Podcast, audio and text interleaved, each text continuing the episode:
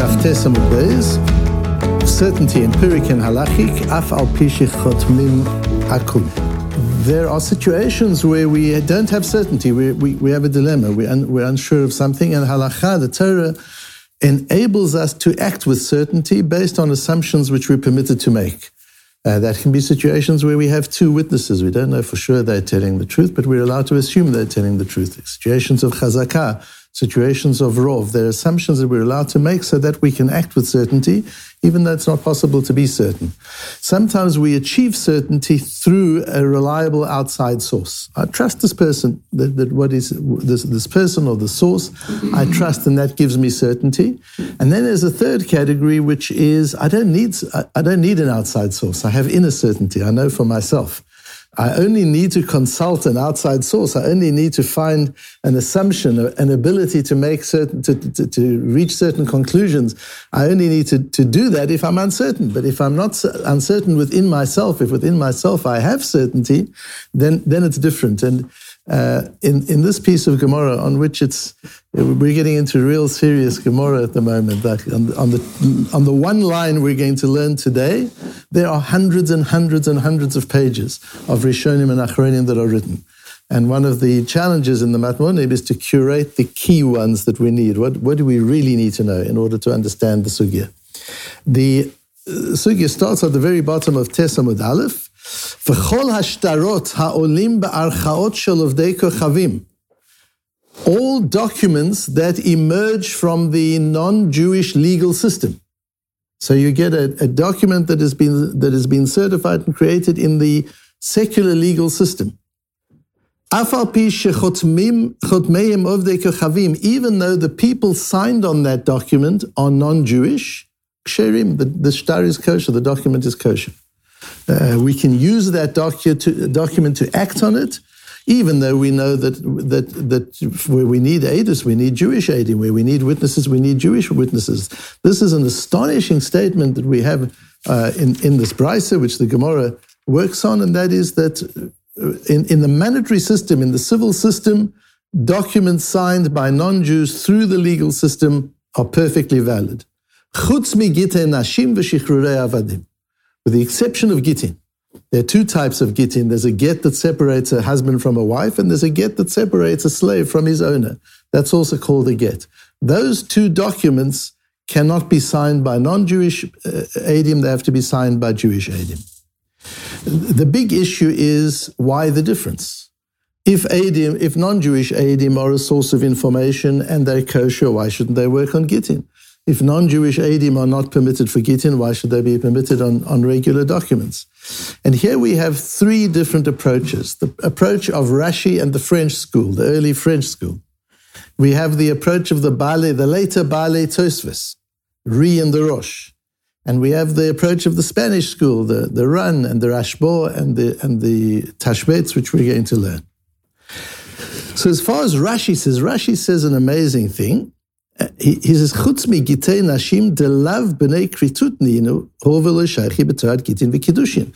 You can't have a non-Jewish signatory on a get, uh, uh, on a get or on a marriage certificate because they're not part of that system of law. They're not governed by those laws. Kiddushin and Gittin don't apply to non-Jews. So they're not part of the system. So when you're looking for a witness, you've got to, you've got to take a witness from within the system not from without the system. But Noach, Gentiles are commanded to have a legal system. The Torah requires them. It's one of the Sheva mitzvahs b'nei Noach is that, the, is that they have a legal system. And the legal system is the way we transact with one another. So they're part of the Torah's legal system. An amazing chidush of Rashi.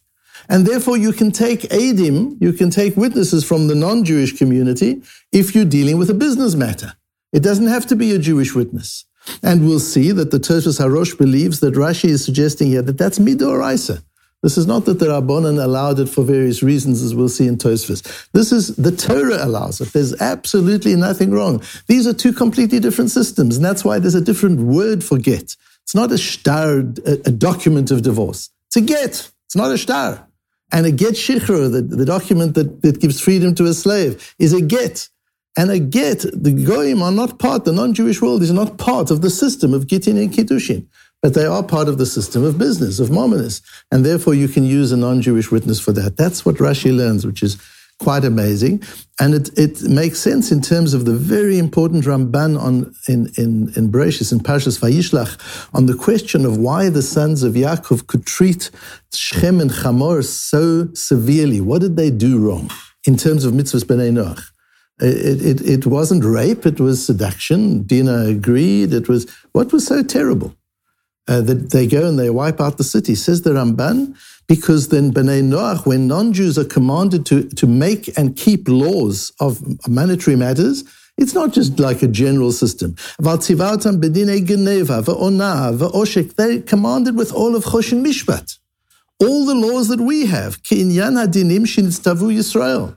The same laws that govern our business systems, which is the whole of Choshen Mishpat, those same laws govern the non-Jewish world. They must make equivalent laws and they must operate by those laws. So they are part of the business system. That's what Rashi is saying. Midoraisa from the Torah. So, so Shechem and Hamor didn't operate according to laws that, that the Torah requires of them. That, that was the problem. They didn't keep one of the Sheva mitzvahs b'nei Noach. And from that, Rashi takes the view that, that non Jews, from a Torah perspective, are as much part of the legal system as Jews are, and as part of the legal system, they can be proper witnesses. So if a witness is signed on, a non-Jewish witness is signed on a document, it's the same as if a Jewish witness is signed on the document, which means the Torah allows me to assume this to be true and I can operate on that. I don't have to have any further knowledge than the fact that they're two valid witnesses.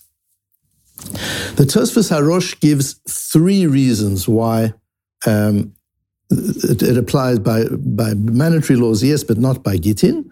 Um, and he, he points out that Rashi is saying Midoraisa, as we learned in the Rashi. I've numbered the three reasons so that you can see them in the sources very clearly. The one is they're not part of kerisus, they're not part of the laws of Gittin.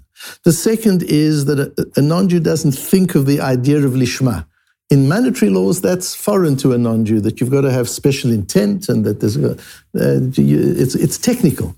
And as long as the technical factors are there, that's sufficient in the non-Jewish and the secular legal system. Whereas we need kavanah, it's got to be intention, there's got to be lishma, and that, that's foreign to that group of people. And the third is the goyim einam ksherim laha'id min that goyim are not, non-Jews are not kosher edim as far as the Torah is concerned. When we need edut, when we need evidence, we need, it needs to be a Jewish person. Uh, in that case, asks Tosfos, and and and gives those same three and adds a fourth one, a very interesting one that Adim on a get. Uh, part of it, they they have a, they actually shlichim. The, the the divorcer, the husband, says, "Please sign as my Adim." He's making them shlichim. He's making them a, a messenger. He's making them an agent of his, which is also a very new and interesting idea. We could sit on this on this line even if we were learning full day, we could sit on this line for a week very comfortably. Uh, and we're trying to do it in, in 20 minutes. Um, so then comes the question, the Tosfos and the Rosh ask, so why are they allowed to be on, on mandatory documents? Rashi says Min HaTorah because they're part of the system. The Tosfos and, and the Tosfos Harosh say no. The Rabbanon, we spoke about just the other day, how the, the, the Rabbanons are to make the Torah laws applicable, to make them work in a real world with human frailty and human weakness. That's how they how that how that works. Um, and here too, the Chachomim realized that without um, allowing non-Jewish witnesses on documents, how would we do business? How would the Jewish community do business in the non-Jewish world? And the, the Chachamim knew we were going to be spending a lot of time in the big wide world. How are we going to operate if you can't accept a document with non-Jewish witnesses? So they allowed it on the basis that non-Jewish witnesses are careful also to tell the truth. There's a legal system. They're careful, and we assume that they're telling the truth. So they don't have a din adim. We don't make them adim. They are not witnesses in terms of Torah definition but they are in the sense that we rely on their honesty. We uh, rely on the fact that they're telling the truth, and therefore we have an external source. So, according to Rashi, the non Jewish aid is a Torah principle that this makes the shtar reliable. You are permitted to act on the basis of the shtar, whether or not you know anything more about it. You've got kosher adim. According to Tosfos and the Rosh, there is an external source of reliable information. They're not Adim in terms of definitions of the Torah, but they're two integrous, honest, non-Jewish people who've signed on the document, and I rely that that source of information is, is honest and, and, and one can use that. I mean, these things are very, very important, not only in the laws of Shtarot, but even today when you use the internet. When, when is it something you're allowed to assume that the Torah says that is information you can act on? When is it that you say it's a reliable, authoritative source? I, I trust the source. When is it not, not that at all? It's not, it's neither of those. And then there's the third possibility, which is a very fascinating tashbetz. The tashbetz, very, very interesting and important 14th century Rishon, towards the end of the time of the Rishonim, uh, born in Majorca in Spain. Uh, there he learns with the Vidal Ephraim, who's a talmid of the Ran. So he's from the school of the Ran. And later on lands up in Algeria. And there he meets the Rivash, who is also a talmid of the Ran. So this is all part of the Ran school. What's interesting in the, from the Ran onwards, we have a lot of clarity of writing. You'll notice the style of writing is much easier to understand. Whether that's because they're closer to us, we understand there's a sense of, of modernity, that we, we understand that, uh, or whether it's because they had so much information already, they had access to all of the Rishonim, the Balei Tosfos, and, and, and, and the Spanish authorities, they had it all and yet they're still Rishonim. So they write with a level of clarity that, that we don't we then find in earlier Rishonim, and you'll see that here in the Tashbetz, where he, asks, he starts off and he says, I've seen among the French school, meaning Rashi and others, the view that a non Jewish aid is midoraisa, from the Torah's perspective, is a kosher witness. And he attacks that and says that's not so. The reason that non Jewish people are kosher as witnesses in certain places is shebaharbe mekomot anu holchin bedine mamonot achar yidiat ha'emet ואף על פי שאיננו יודעים אותו בכל אותן דקדוקים שמסרה לנו התורה. In monetary law, what's important is to know the facts. It doesn't matter where that knowledge comes from. In some cases, when it comes to Kiddushin and Gittin, it's not just about knowing the facts. What's important is the source of that information. What information are you, are you acting on? What source of information are you acting on? But in Mamonot, it doesn't matter what the source is. As long as there is information, as long as you really know and you understand, then uh, we act on that. And therefore, whenever we can assume that the truth is being said, not because they're kosher edun. Look at the words here, and I've underlined it. Harehu ki'ilu hodu ba'alidinim shekenu edim. It's as if the two parties agree in front of us. So Reuven and Shimon agree. I bought a field from him, and he says, "Yes, he bought the field from me. I paid a million dollars for it. Yes, he paid a million dollars. You don't need edim. You don't need witnesses. Everything's clear. You don't have doubt." Says the, the uh, Tashbetz, there are times when you don't have doubt because the integrity of the information is satisfactory. And if professional people have signed on a document and it's been stamped by the legal system, you, you don't have doubt. You don't need Eidim because it's as if it was all acknowledged in front of you. Va'al yediatenu anu danim velo al. Such important words. We're judging on the basis of our own knowledge, not their knowledge. Sometimes you look at something, you say, I don't need external, uh, uh, external uh, confirmation. It's clear to me, I know what it is. I don't need witnesses when I have knowledge. I need witnesses when I'm lacking knowledge. So there are times when the source of information is reliable enough for you to say, I don't need anything more than this. I have, I, ha- I have the knowledge I need. And the whole question of, of the vaccinations was interesting because wasn't that the whole debate? Do I rely on the information oh, or don't I rely on the information? Do I myself feel secure in this information? Do I need external information because I'm not an expert? So these three things just help us manage information in an environment where, where that's our source of, of knowledge.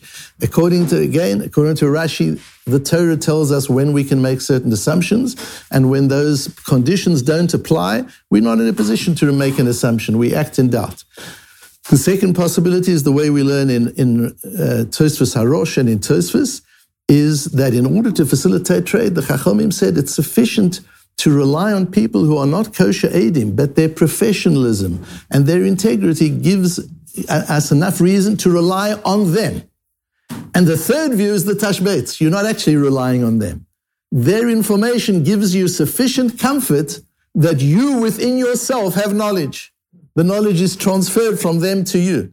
And what makes the shtar kosher is the fact that I'm a, I, don't have a, I don't have a doubt. I get a document, comes from a court of law, it's stamped officially, it was approved by a batch of lawyers, it's got witnesses signed on it, the witnesses are well known people. I don't have any more doubts. This is not because they're kosher Eidim, it's because I don't have doubts. That's the third kind of, of knowledge that we have when I don't need external confirmation because internally I'm sufficiently satisfied that this is the fact and this is the din.